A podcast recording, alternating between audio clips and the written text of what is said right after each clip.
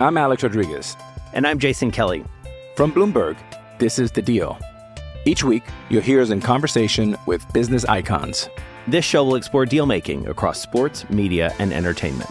That is a harsh lesson in business. Sports is not And, uh, as simple you know, I- as bringing a bunch of big names together. I didn't want to do another stomp you out speech. It opened up so many more doors. The show is called The, The Deal. Listen to The Deal. Listen to The Deal on Spotify.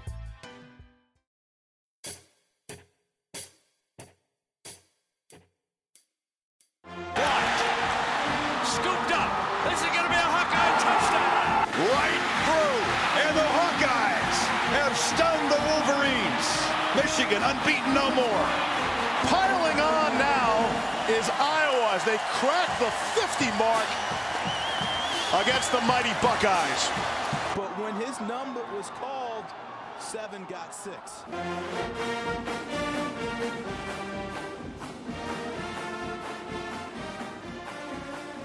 What's up, and welcome to Spoko Radio, presented by Blackheart Gold Pants, SB Nation's community for the Iowa Hawkeyes. I'm your host, DC.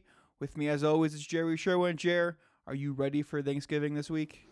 I'm ready for Thanksgiving, and more importantly, I'm ready to watch another Hawkeye win against the more championship-ready Nebraska Cornhuskers. Don't let them don't let them tell you otherwise out there. Nebraska's a better program than Iowa. And the people's champ, David Johnson, is also here. Champ, how are you? Oh, I'm wonderful. I'm so excited for Thanksgiving. My favorite holiday of them all. I mean, what what is better than shoving your face all day and watching football? I mean, it's just an, uh, the American dream right there. It's a it's a pretty solid holiday. Is it your favorite holiday, champ, out of all of them?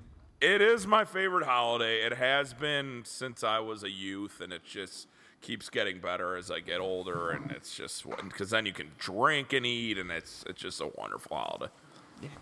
It's it's it's really tough to beat. All right, guys.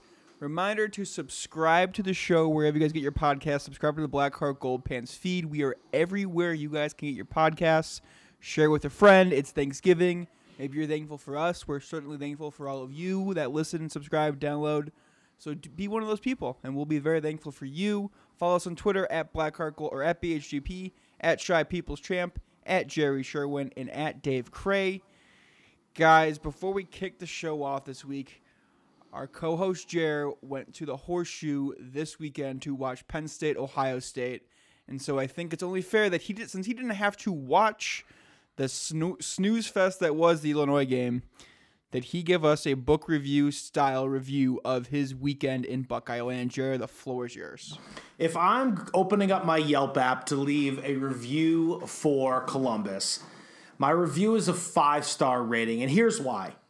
The way Columbus goes about their football Saturday is unlike anything I've seen at any other Big Ten school that I've had the, the privilege of visiting.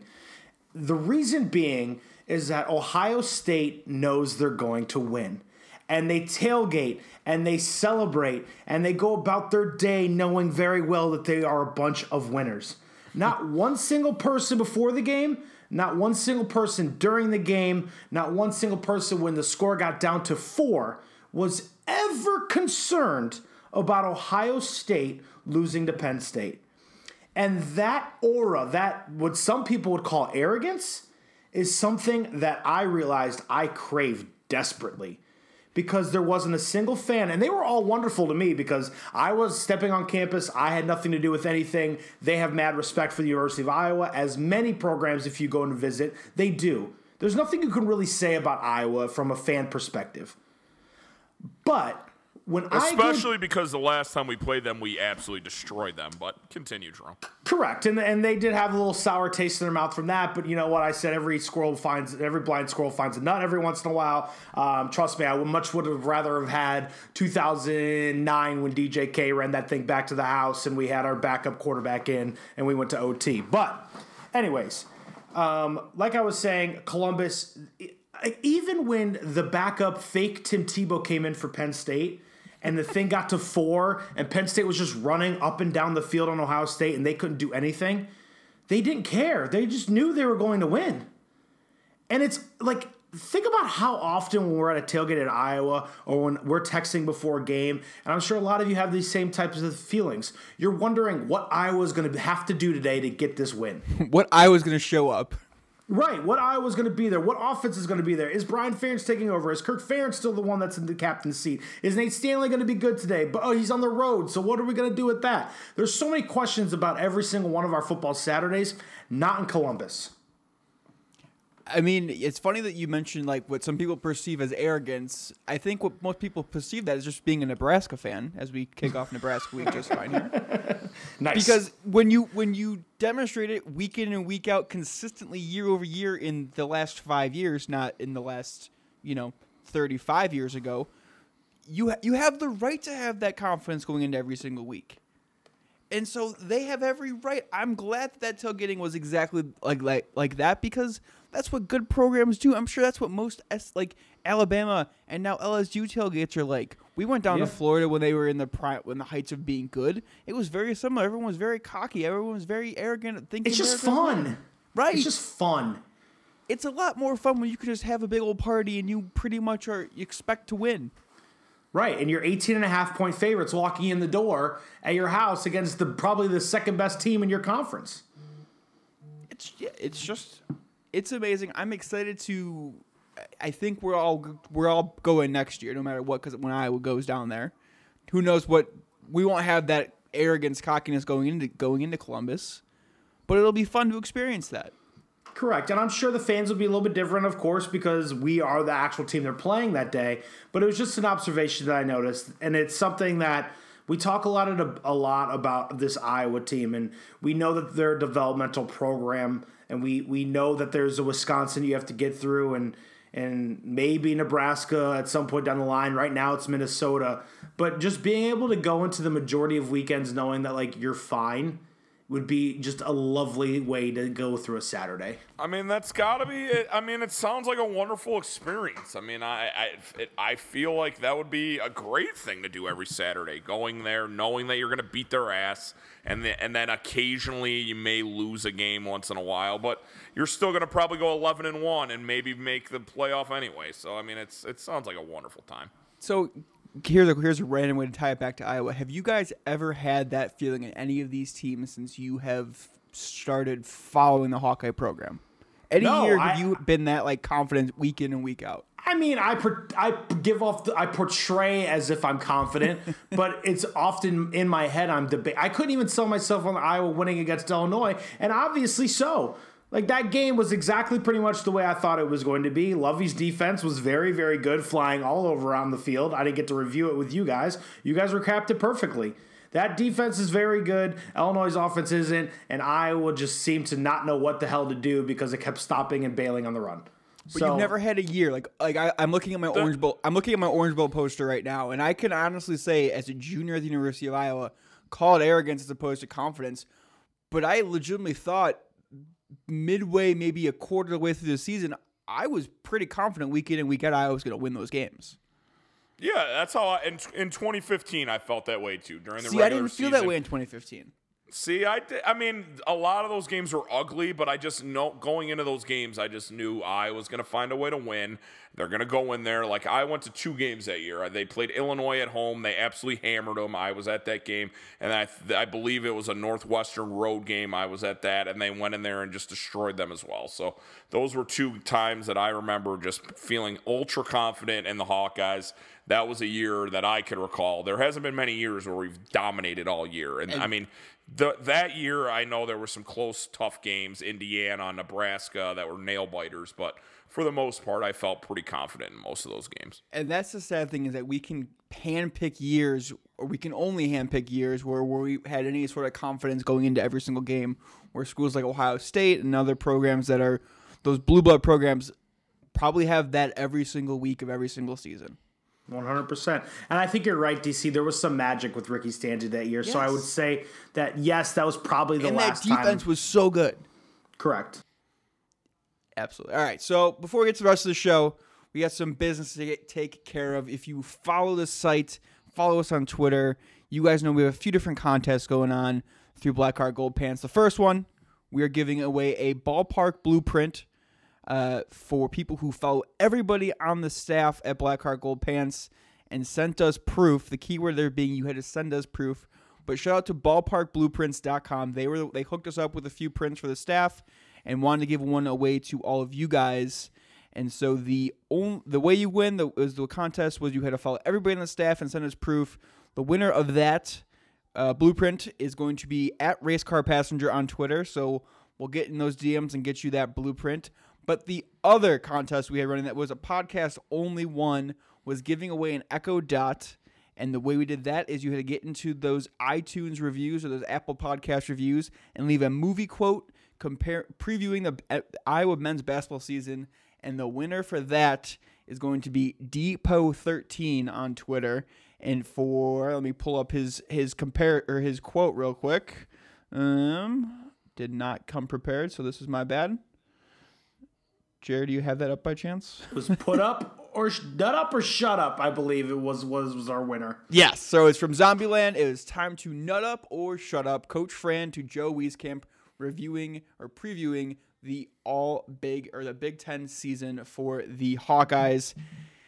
That I think, quite frankly, is the most accurate way to sum up what the season is going to be the rest of the way. Because news came down today, Monday, as we record this, that Jack Nunge tore his ACL. He is out for the rest of the season.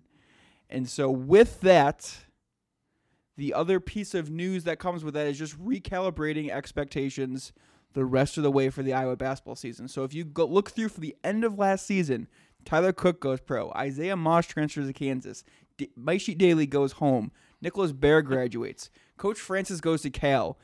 Jordan Bohannon gets surgery. Nungy's out for the season. Patrick McCaffery has his health inju- has has his health issues. Those are so many things that are going wrong for the Iowa men's basketball team in less than a year, in like six months. So how is it? T- it's time to recalibrate goals. What are more realistic goals for the men's basketball season the rest of the way? Champ, we'll kick things off with you. I mean, that's after hearing that list. That's it's just so tough. All those things to happen within, like you said, a six seven month period. Uh, I mean, the Jack Nunge is not good. He's he was just starting to play well, coming into his own the last couple games, playing really well as your starting power forward. It, it sucks. I mean, right now you probably have to realistically think your goal right now is probably to compete for maybe getting into the tournament. Coming into the year, I thought a tournament appearance was a not a guarantee, but you know a probability. Now it's probably a 25 30% chance with all those things happening. So realistically, you're probably thinking of, you know, being a high-end NIT team, I guess, a 1 or 2 seed in the NIT and hopefully winning enough games to maybe get yourself in position for a tournament run, but yeah, it sucks. I mean, obviously we we all wanted to go into this year thinking that they can make a tournament run, but with the Bohannon, I mean, he didn't even play last game. I mean, clearly he's not the same. I, I don't know if they're going to sit him at some point. It, that might be the best idea and just let him come into next year fully healthy. But yeah, it's it's just too much, I think, to overcome to to realistically think that they can be a definite tournament team this year. I mean, most teams, Jared, can't sustain that much change in that short of a time period and still be like a tournament contender team. So, what are your expectations for this team going into the rest of the season? The expectations have to be down to NIT tournament at this point. I think KenPom has them as a projected record of 16 and 14 and 9 11 in the conference. That's just not good enough. And this team defensively is an albatross. Like they're they're not going to stop anybody. They weren't going to stop anybody with Jack Nunge, and they they're not going to stop anybody now. They're going to have to continuously outscore the competition. And when you have to go up against Texas Tech and maybe San Diego State, Syracuse, Michigan, Iowa State, even Maryland, Penn State, Wisconsin, even like you're not going to have too much success doing that. This team has a lot of growing to do. It is a younger team in my eyes, and unless Luka Garza and a guy like Toussaint and Wieskamp all together start averaging about 20 points a game, I just don't see how Iowa's anything more than an NIT team at best.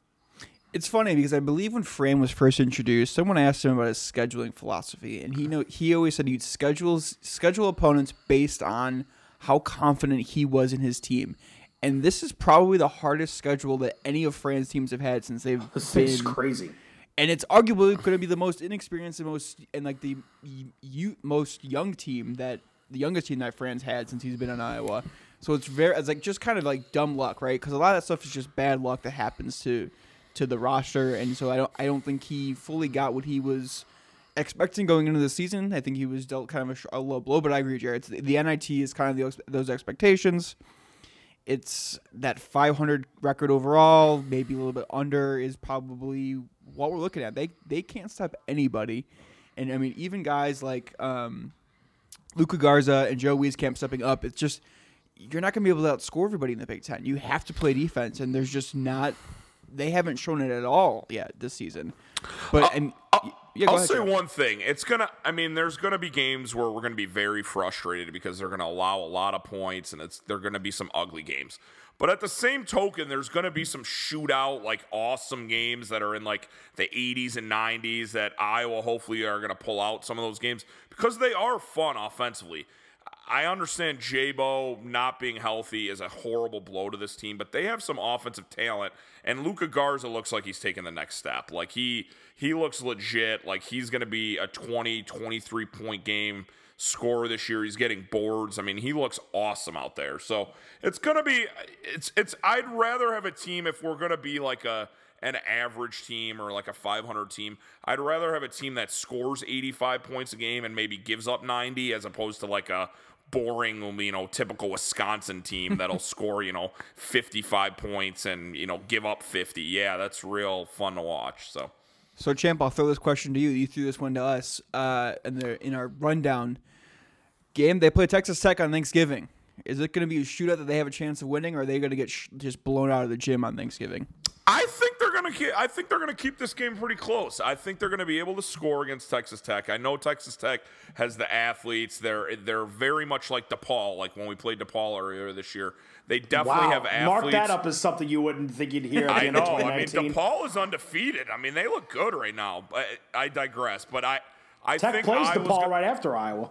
They that is true. I think that they are going to learn from that DePaul game where they were pretty much dominated from start to finish. I think they're going to make some adjustments, and I think they're going to keep this game close. I think it's going to be in the the score is going to be in the 80s. I don't know if I was going to win it, but I think they're going to keep it a lot closer than people expect. Jared, do you have any any hope that they pull off an upset versus Texas Tech on Thanksgiving? I don't have hope for an upset, but I agree with Champ. I think it's I think it's within five, six points with some free throws at the end and maybe extending the actual lead itself.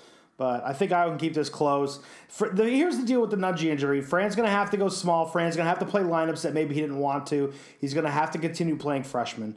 And that's a really ultimately good thing for the longevity of this team. I think Bohannon, uh, at this point, I, he should probably just Sit. call. Yeah, he should probably just come back next season, be fully healthy. Yeah, you don't this- want you don't want your senior year to be marked like when you you're playing 15 minutes a game and you're like not that effective. I'd much rather get him fully healthy. I mean, we he experienced a couple games and he, he uh, it's so evident that he just doesn't look the same. So just sit down, get healthy, Right. and then come back fully for a hopeful, memorable senior year. Right, and at this point, it's not like Wieskamp's going to be going to the NBA. I think we all No. hoped that he would be playing at that level, but he's definitely not there yet. Maybe with the Big Ten explosion, he might be there. But let's just let's just call bygone like let's just call it what it is.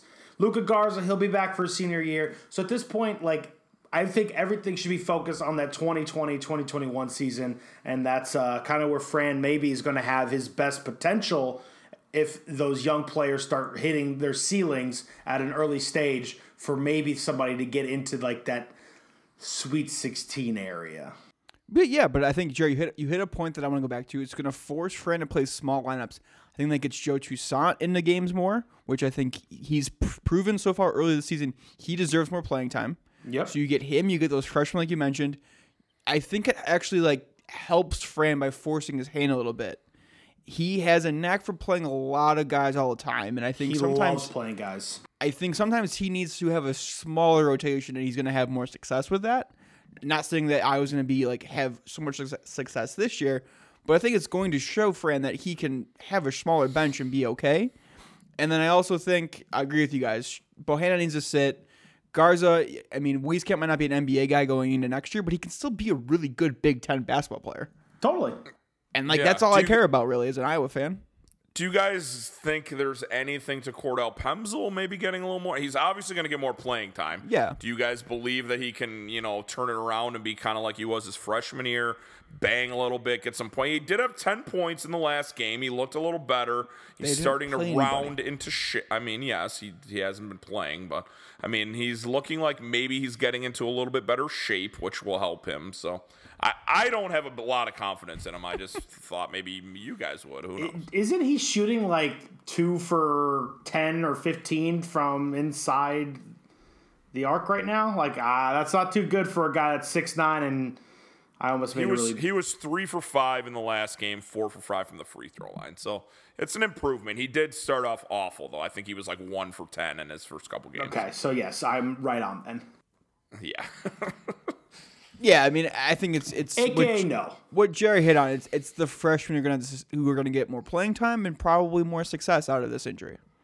a lot of three and four guard lineups. I think we're gonna see. total, and they should. Fredrick Toussaint, when Patrick's ready and healthy and feeling good, like that him.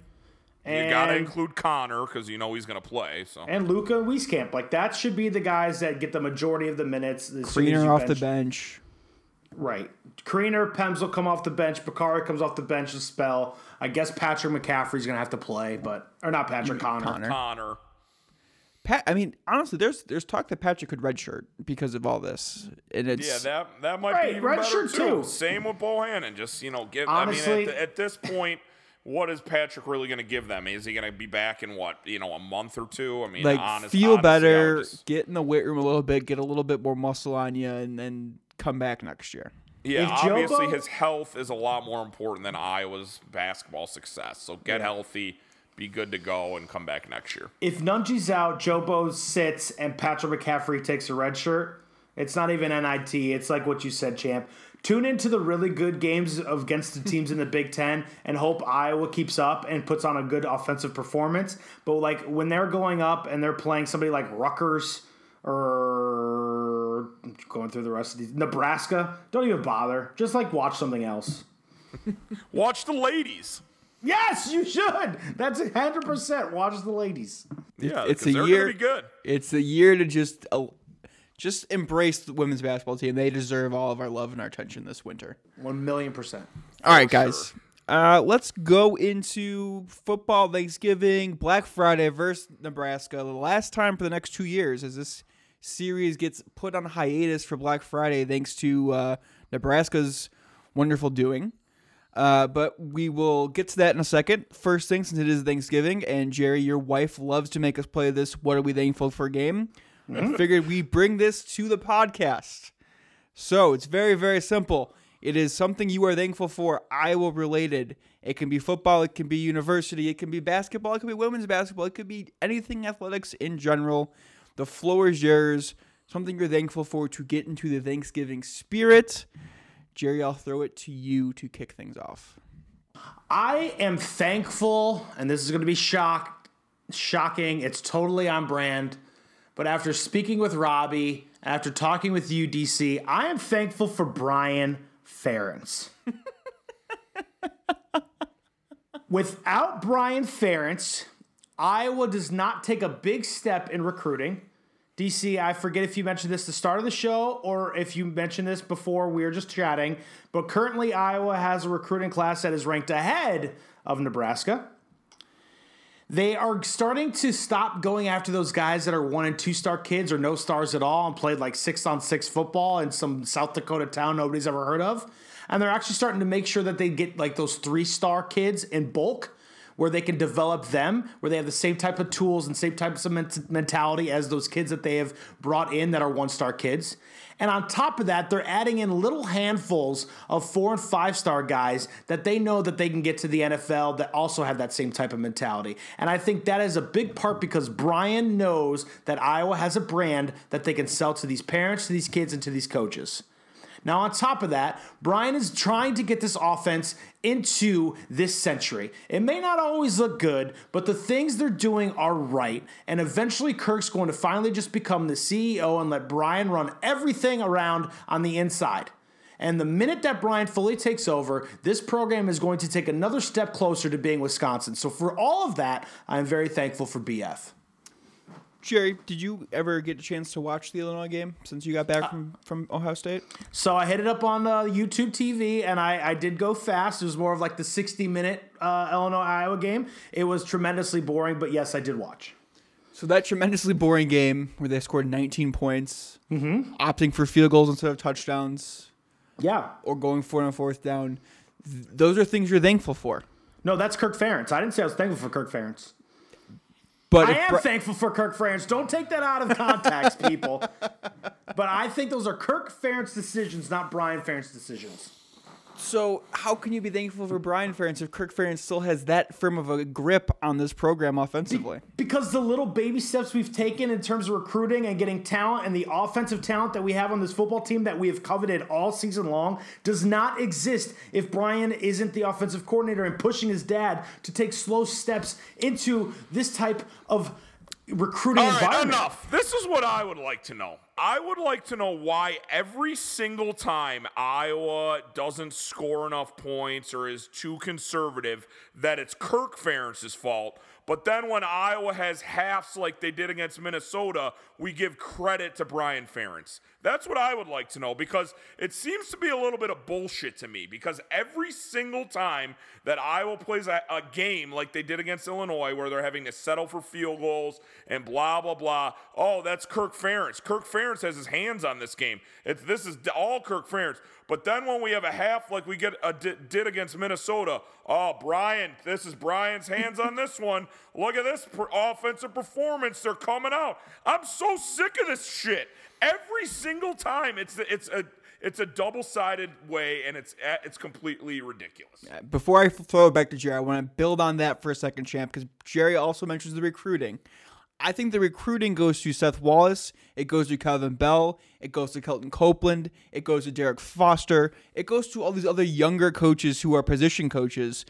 Before I even go to Brian Ferentz on on the recruiting on the recruiting. Yeah, hundred percent. He gets credit for every recruit that we've ever got now, Brian Ferentz. It's like it's ridiculous. Hey, I, should we go? Can we go to who I'm thankful for, or do we want to let Jerry Uh, let's let Jerry- off Brian Ferentz? Let's let Jerry refute the or rebut the points we just made, and then we'll go to yours, champ. Go ahead, Jared. Do you have anything to say?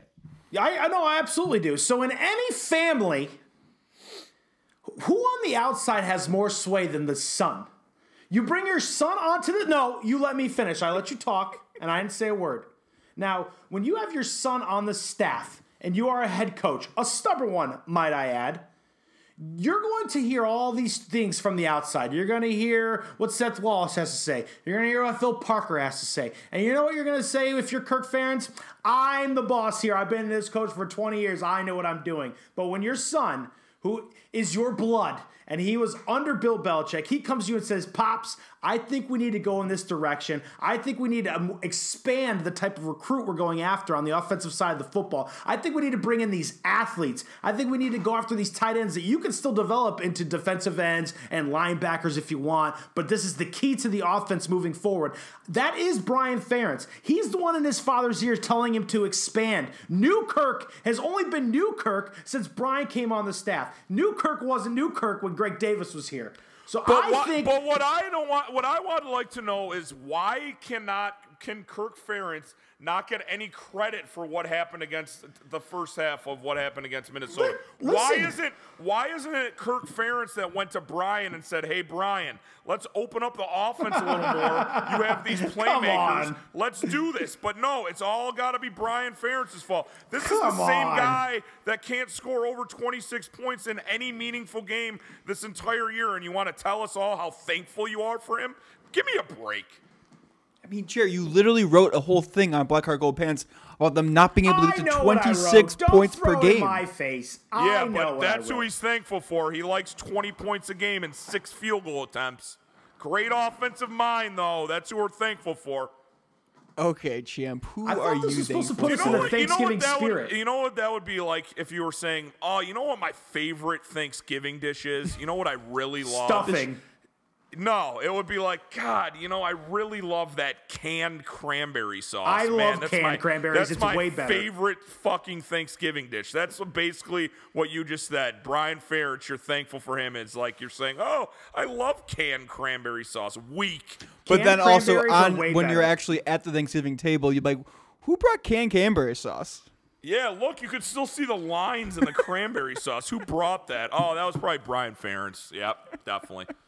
All right, champ. Who are you thankful for? I or what are you I'm thankful so, for? And it, it makes me so happy that he said Brian Ferentz too, because mine is literally the complete opposite, and it's Phil Parker. I mean, how could you not be so thankful for a defense that year in and year out, I don't care how many guys graduate, I don't care how many guys leave early for the NFL draft. You can count on this defense being a top 25 unit in the entire nation, year in, year out insert linebacker here, insert random defensive tackle here, insert walk on safety here. And it doesn't matter. Phil Parker just coaches up these guys. And don't tell me about recruiting either. Because Phil Parker is the one who went and got AJ Epenesa. He's the one who's gotten guys like Chauncey Golston Desmond and Amani King. Hooker and Josh Jackson and Desmond King. Why am I being He's- attacked? I'm trying I'm to talk not, about I'm what not I'm attacking thankful you, for. but if you want to be thankful for a coordinator on this team, it should be Phil Parker.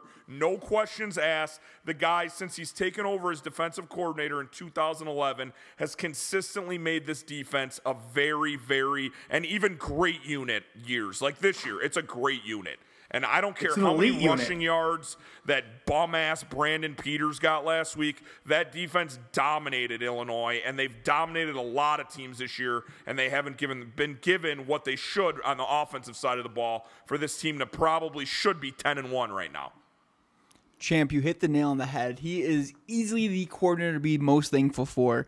It is historically going into Detroit, going into Michigan, and finding these under recruited guys and turning them into all Big Ten defenders. It's also going and switching up his scheme to fit the personnel he has on his roster right now and right in this moment in time. 100%. I gave a lot of crap for Cash at the beginning of the year. I still think it's a ridiculous name for a formation when you're just playing nickel. Nickel. But he credit to him for for being able to go to that, get away from the historic four three all the time because of so many injuries and needing to put a the best players on the field. Credit to having a guy like AJ Epenesa who he's he's come on as of late this season, but in the beginning the part of the season when he was getting double teamed and chipped and forced to just kind of set the edge and not do anything else, what did he do? He moved AJ Epenesa on stunts. He did what he could do to get him going so he could have so the defense could be successful. He's not only doing it on off the field with recruiting, he's doing it on the field schematically and keeping Iowa really frankly in all these games that they could be losing. Without Phil Parker, this this team might have lost two or three more games. Is that who you're thankful for? It's not. Phil Parker's great. Listen, if we had the opportunity to do 18 hours worth of thankful podcasts, Phil Parker would have been my second choice. And she shouldn't be your second choice, so that's the problem. But that's you shouldn't thing. even. He Brian Ferentz shouldn't even be in your mind as someone you're thankful for with this Iowa football team. DC, let's hear who you're. I don't understand how it's the holidays and you can tell somebody what they can and cannot be thankful for. Because it's just dumb. I mean, it really is. I mean, he It he is, hasn't done it. He has not done close That's to enough to, okay. for you to Going be back to your. Thanksgiving analogy, that's like me saying when you come to dessert, pumpkin pie is the best of dessert, and I tell you that you're an asshole, and that's false. I this is what you're saying. It, pumpkin pie is a tremendous dessert. It's the best one out there. I know, but this, I mean, Brian Ferentz is the best offensive coordinator that we got. Uh, he's the only one we got. I mean, Oh, pumpkin pie is ridiculous. the only dessert there. It's the best one you got. That's not ridiculous. true. Who only DC, brings one dessert? Give us who you're thankful for, please. I've heard, heard enough about Brian. Who, who only brings one dessert to Thanksgiving anyway? yeah, my sister's making like four different pies this year for Thanksgiving. Well, Thanksgiving. lucky you guys. Not all of us are as dessert. Uh, win the dessert lottery every Thanksgiving. Christ. All right, what I'm most thankful making for. Making a nice homemade ice cream to go with the pies. It's going to be great. It's gonna be fantastic. I'm gonna say what I'm thankful for now. Um, I am thankful for the recruiting. We've touched on it a little bit. I touched on it again at the beginning of the show. But the biggest thing that I've been on since I was a freshman at Iowa was I never understood why Iowa couldn't get the a better level of recruit. Because Iowa just turns out these two stars, these walk ons, these low three star guys who only have MAC offers into NFL, all NFL players for years and years and years. So any high school kid should see that should see that and want to play for Kirk Ferentz. And they're finally, I think, getting with the times. So going back to 2015, and going all the way to 2020, these are the recruiting rankings from 24 7 59th, 47th, 41st, 39th, 41st, and now 26th for 2020. You have a top, arguably a top 25 recruiting class coming into the University of Iowa. That might be the highest class I was ever had. And you see what the class this past year did is already with Tyler Goodson. I tweeted out the screenshot from the game on, on Saturday of all the impact talent playing as freshmen and the, the skill players that are still there and will be on Iowa's campus for at least the next three years. It's so refreshing to see, and it's so promising for the future of this program, regardless who the offensive coordinator is, regardless who the defensive coordinator is, regardless who the head coach is. Their willingness to play these guys and go and get them has been a godsend for this football team and should continue to improve the performance of this team on the field for years to come as long as they keep up this effort. And you Now, don't think that's something you should be thankful for. Very good answer, DC. And you don't think Brian Ferentz has anything to do with that. I think he certainly has a role in doing it. But Kelvin Bell's a recruiting coordinator. Seth Wallace is the same guy. Ah. Phil Parker is in charge, is finding guys left and right and turning them into all pros. They, I, I'm mm. not saying Brian Ferentz isn't part of it, but you just say that's one of the reasons you're thankful for when he doesn't. When as a coordinator, he's probably not that heavily involved in the recruiting side of it. Where Phil Parker handpicks his guys to come play cornerback for him, I don't know what Brian Ferentz is going to go handpick. He's gonna, he keeps claiming he can go. ends. He keeps claiming he can go find guards that come and go. Well, our guards this year are Tight arguably the ends, he worst. says. You mean the position that's been non-existent for nine of the eleven games? Don't this you year? say that about Sam LaPorta? That's what you literally just said. Tight No, end. guards, I Sam. Well, according to you guys last week, they graduated the other two, so you have to count them because they didn't plan on it. No, no, no. I'm That- saying they, I I'm saying guards. True. Oh, is that fair, champ? Are you actually That's saying it's fair. fair? Yes, I said. Oh, that's yeah, because they thought Hawk would stay.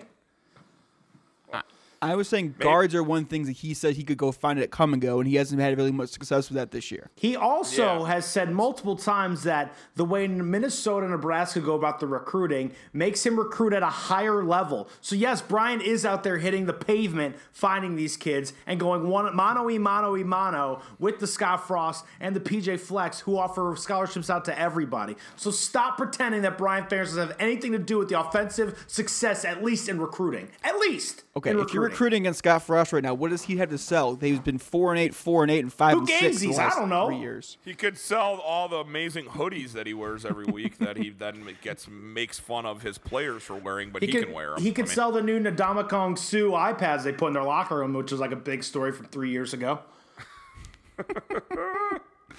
But uh, and sure, it's it's a concerted effort across the whole coaching staff. They all have to have a part in recruiting. But to me, it's been I mean, credit has to go to Kelvin Bell for fi- for being the re- for being the lead guy I'm recruiting. Yeah, shouts to it's, Kelvin it's Bell. not even a question. All right, well, all right, let's take a quick break, and we'll uh, preview this Nebraska game. I don't feel very thankful before the break, just so everybody knows. Well, Jared, do you want us to say something we're thankful for you? Yeah, how about everybody says something positive about Brian Ferentz? No, I was gonna say something about thankful about you, not Brian Ferentz. No, I think you should each have to say something you're thankful for for Brian Ferentz right now. I'm very thankful that Jerry finally has grown out a beard and he looks like a man right now with that beautiful beard that he has. I love you, Jerome. That's nothing to do with Brian. I'll, I'll give Brian credit. He has he's implemented some different things schematically that have helped this offense. Thank you. Great. Champ?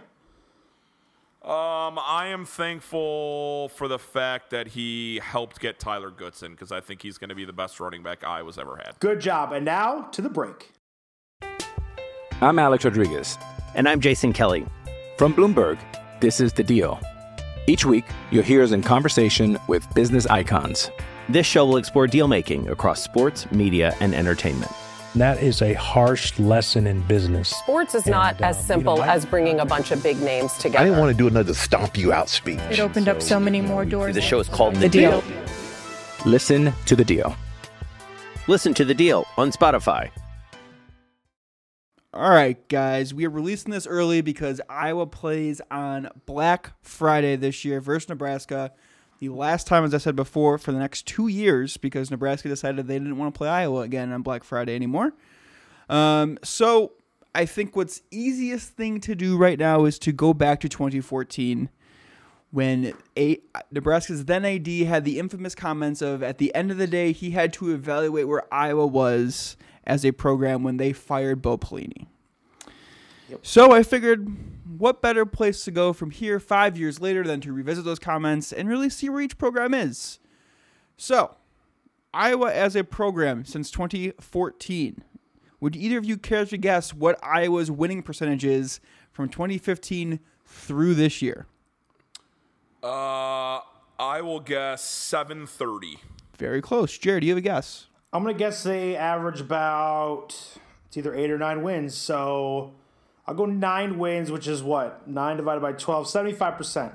It is 70%. You have the 15 and, or the 12 and 0 team 12 and 2 season in 2015 with a whole bunch of 8 and 9 win seasons after that. Would you care to guess Nebraska's win percentage since that infamous quote? 500. Uh, no, it's under. I'll say 43%. Very close, champ. 45% in that time since they have fired Bo Pelini because all he could do was win nine Idiot. games. They've won since nine games one time since they fired Bo Pelini. And again, I they won't win nine games this year. Pathetic. Would either of you care to guess how many coaches? This is an easy question, by the way. How many coaches Iowa has had since 2014? Oh, uh, One. one. Congra- congrats, you guys are both correct. How many coaches has Nebraska had since 2014? Three. Technically three, but really two. Yeah, because They had the interim. The interim mm-hmm. for a game. Or a Yeah, games. give me that. So Nebraska had to fire Bo Pelini because he only won nine games every year for for three coaches who have combined to win 45 percent of their games. And would you care to guess what Iowa's? Rec- uh, we said this on this. I said this earlier. Iowa's recruiting class rank for 2020 is 26th in the nation. Would you care to guess what Nebraska's recruiting class ranking is for the 2020 season? Champ, we'll start with you. 53.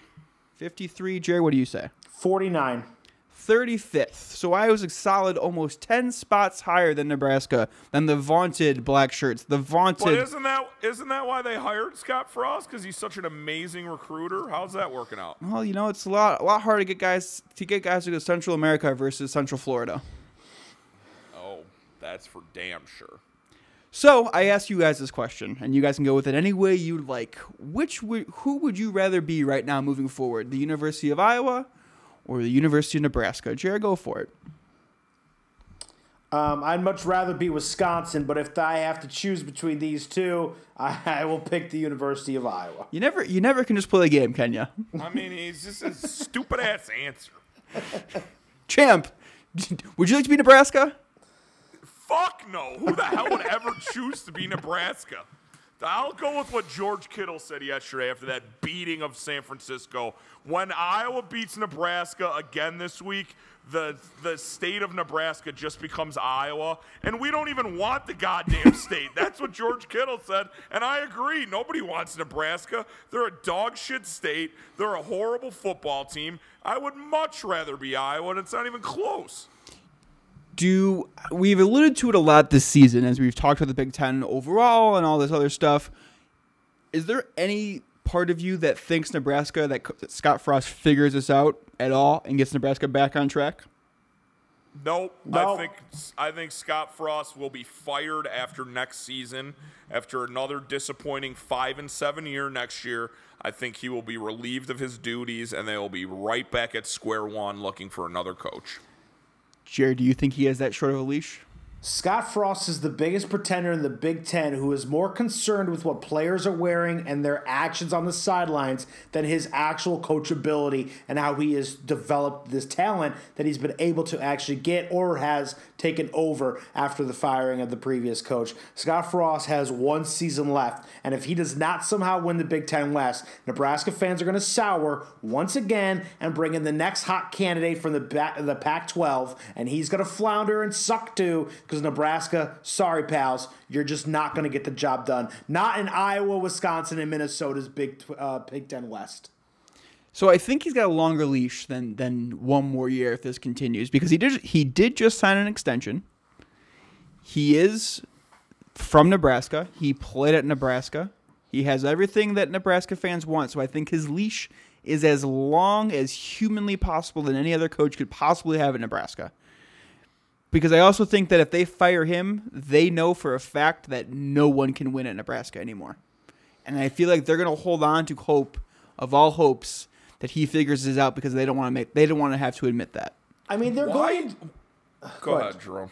I, I just don't understand. Like they're going into the Iowa game and they need to win to go to a bowl game in his second year. Like that is not at all what he's promised or talked about. And then you're going to give that guy an extension. It's out of. It's good. Uh, it's It's, crazy. it's asinine. I don't understand why they gave him an extension. It literally makes no sense. It it's because he has a good agent who somehow conned Nebraska into giving him an, uh, an extra two years. Did they think like did, was Nebraska scared that another team was going to take him? Like who the hell wants Scott Frost right now? I, I honestly don't know. I mean, he he is talked way down his expectations for this team. He throws his players under the bus at every opportunity that he gets. And he openly talks about trying to bring the way back things they did in the 90s, which if you're trying to do stuff in the 90s in 2019 and 2020s, in the 2020s, you're doing it wrong. Things have changed a lot in 30 years. not in Nebraska though. But there's no way there that story on ESPN where he was literally talking about rebuilding the walk-on program and doing all this stuff that they did in the '90s. That's such a, a just caveman way to think about how you should resurrect a football program. That's what I'm saying though. He's worried about all the wrong things. A hundred percent. I mean, it's just ludicrous. These Like comments. he's that taking making. the short amount of time he's got during his day to think about things that aren't like game film and game prep and how to keep his kids from just like not beating the hell out of somebody to trying to develop a walk-on program. and have his kids not wear hoodies. Like, come on. But he's Nebraska through and through, the land that time forgot, Nebraska. That should be their state slogan. So we'll go into this. We'll go in the preview this mode, then we'll make the pick in a second. Are you worried at all after Nebraska put on a put on a bunch of points against Maryland last week? Are you worried at all going into this game? No, not at all. Adrian Martinez is still not good. That Nebraska defense is piss poor. I don't care what they did against Maryland. That's like saying, "Oh, are you concerned because they beat the shit out of Rutgers?" Maryland right now is in the same category as Rutgers. They had a great start to the year, but they have done absolutely nothing since week three. Jared, are you worried at all? No, I've brought a lot of Ohio State swagger with me back home from Columbus, and I'm not even thinking about even anything remotely close to being a game in this one. I was going to go in there. Nate Stanley's going to do his whole thing. He's going to show everybody once and for all that people are actually going to miss him and that he was a good Iowa quarterback. And Nebraska, like, they scored 13 points against Northwestern. I mean, that, do I need to say anymore? They almost lost that game. Ma- Remember, speaking about Northwestern, remember when Jerry said they were going to win outright against Minnesota this week? Whoops. Moron I am. a little, a little bit wrong on that one, bruh. No, I'm with you guys. The, the, this Iowa defense has held almost every single team they've played this year to their lowest scoring output of the season. Adrian Martinez is not a good quarterback, and I think this defense pr- proves that further. And I do think the offense has enough big plays against this Swiss cheese defense that turn into touchdowns versus being stopped in the red zone that settle for field goals that you might actually break the 26 point mark this week just based off big plays alone. Yeah, I think they're going to score in the 40s this week. I think they're going to score 41 points. So on that note, let's go into some picks for the Big Ten for rivalry week. As I pull up my app here with the Big Ten lines going into as of Monday, let's start with the most important rivalry games in the Big Ten.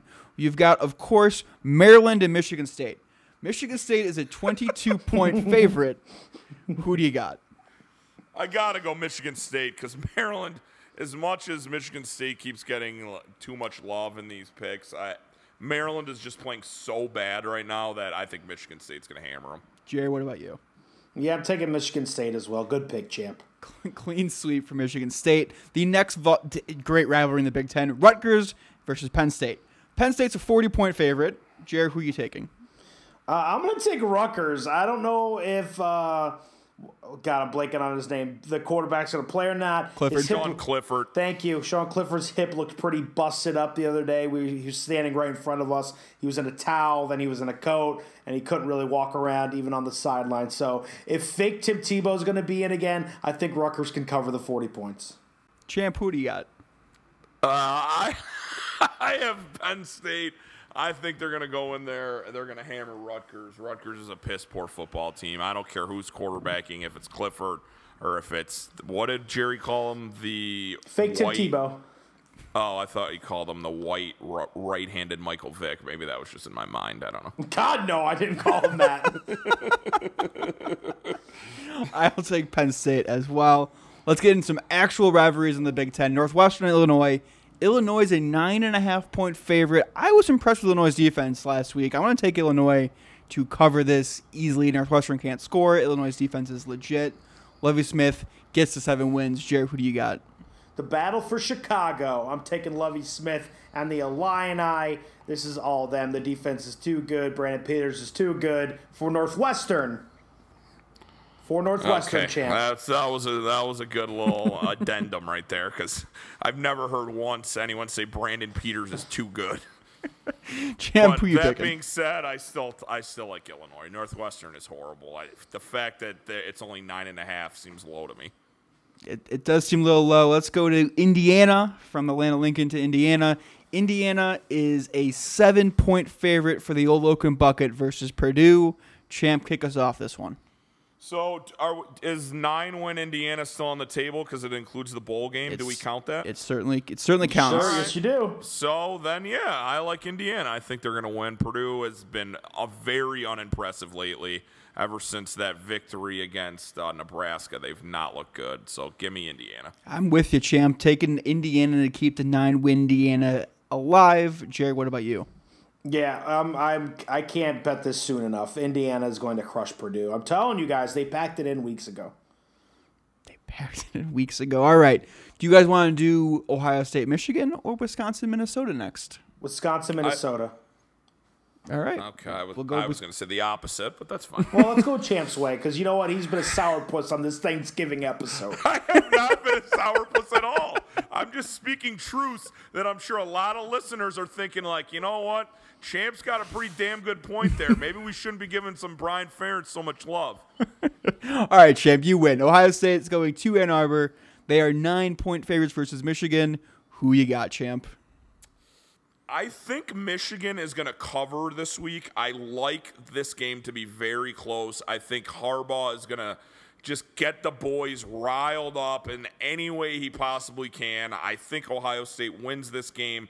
But like last week against Penn State, we all liked uh, Penn State to keep it close. They did just that. They covered, and I think Michigan does that this week. I think it's going to be a late field goal, uh, like a, a 28 25 or like a 24 21 type score and I think Ohio State wins but it'll it'll stay close so give give me Michigan in the points. Okay, Jer. This game you didn't want to pick yet for yet, but go for it. Make a pick.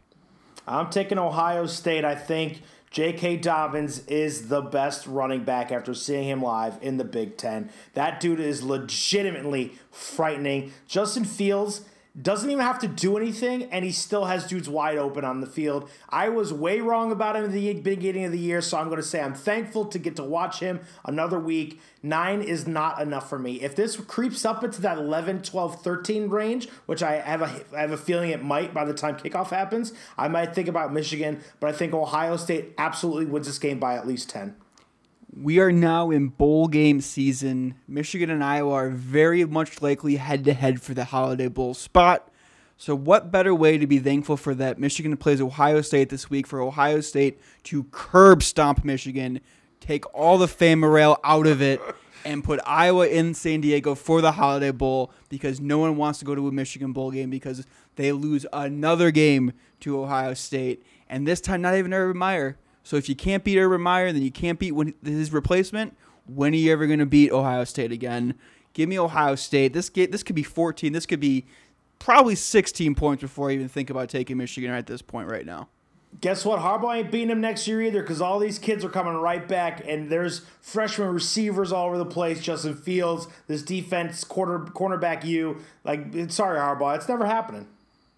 It's it's gonna be tough if it doesn't happen this year. All right, let's go to Paul Bunyan's Axe, Wisconsin, going to Minneapolis to play Minnesota. Wisconsin, a two and a half point road favorite versus Minnesota. This line hasn't moved at all since it announced it's on Monday night. Jer, who are you picking in this game? That is no respect for Minnesota.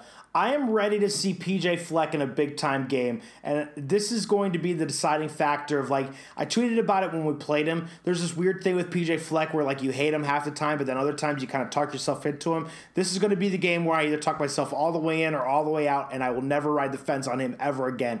Win, and I'm in, PJ Fleck. Let's get you to Indianapolis and see what you can do against Ohio State because I don't really need to see the rematch against Wisconsin. Champ, who you picking? I think it's going to be Minnesota as well. I like them at home. I just think Minnesota's wide receivers are going to create too many mismatches in that Wisconsin secondary. We saw what Iowa did when they finally, when Brian Ferentz took his head out of his ass, and they finally decided they wanted to throw the ball in the second half. They threw all over Wisconsin secondary. I think Minnesota's going to do that from the get go. I think those wideouts on Minnesota are too tough for the secondary of Wisconsin. And I think Tanner Morgan, he had that little refresher last week with the concussion against Minnesota or against Northwestern. Didn't have to play much, and I think he's gonna. I think he's gonna have a big game, and I like Minnesota to get to the Big Ten championship and win the West at home. I'm surprised they're underdogs. Honestly, I really am. Let's row the boat to Indianapolis. Let's go Minnesota. Champ, you hit the nail on their head. The receivers are way too big, way too physical for Wisconsin. What they did to Penn State, they will do again to Wisconsin. You hit on big plays with those receivers, and the, Wisconsin's been sus- susceptible to the big play. So here we go. Let's go. Let's go to Indianapolis, Minnesota. Let's go PJ Flex. See what you can do against the top Big Ten team this year in the conference. Give me Minnesota easy as a home underdog. All right. I think Rashod. I think Rashod Bateman's the best receiver in college football. I mean, the guy is there. absolutely incredible. He's big. He creates mismatch, and he's got speed too. He's like everything. That's going to be the difference. He's going to be too much. I, I tend to agree with you, champ. All right, let's go. Black Friday, Iowa, Nebraska, in Lincoln. Iowa's a five and a half point favorite as of recording this on Monday night. Champ, give me a pick and a score.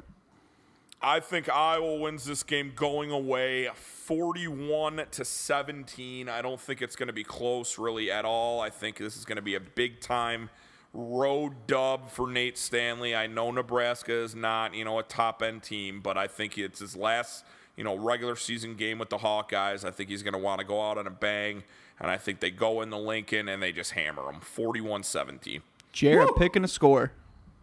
Uh, I'm also taking Iowa. I'm walking in. I'm walking into Black Friday like nothing bad ever happens to the Hawkeyes. I'm with you, champ. I think it's going to be 41-17-2. Let's freaking do this. Let's go. I'm going to be a little less optimistic on the offense. I'll say 31, probably more optimistic on the defense. 31-10. Iowa wins this one easily on Black Friday. We go to 9 and 3 on the season and going for a 10 win season in the Holiday Bowl, as I called it with Michigan's curb stomping versus Ohio State. We have a Holiday Bowl versus a Pac 12 team and a potential 10 win season for Kirk Ferentz and the Hawkeyes. Guys, anything else before we wrap the show this week? I just want to wish everybody a wonderful Thanksgiving. Enjoy it with your families. Eat a shit ton. It's a great holiday.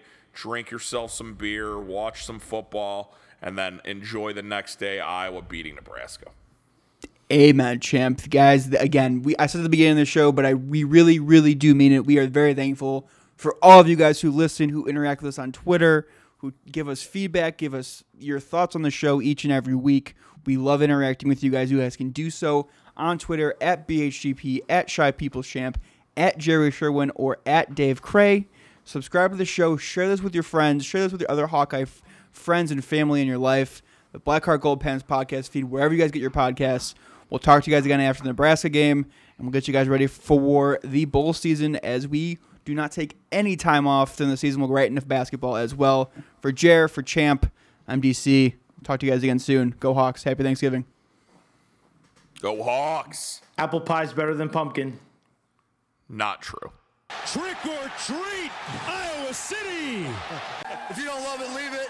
USA, number one.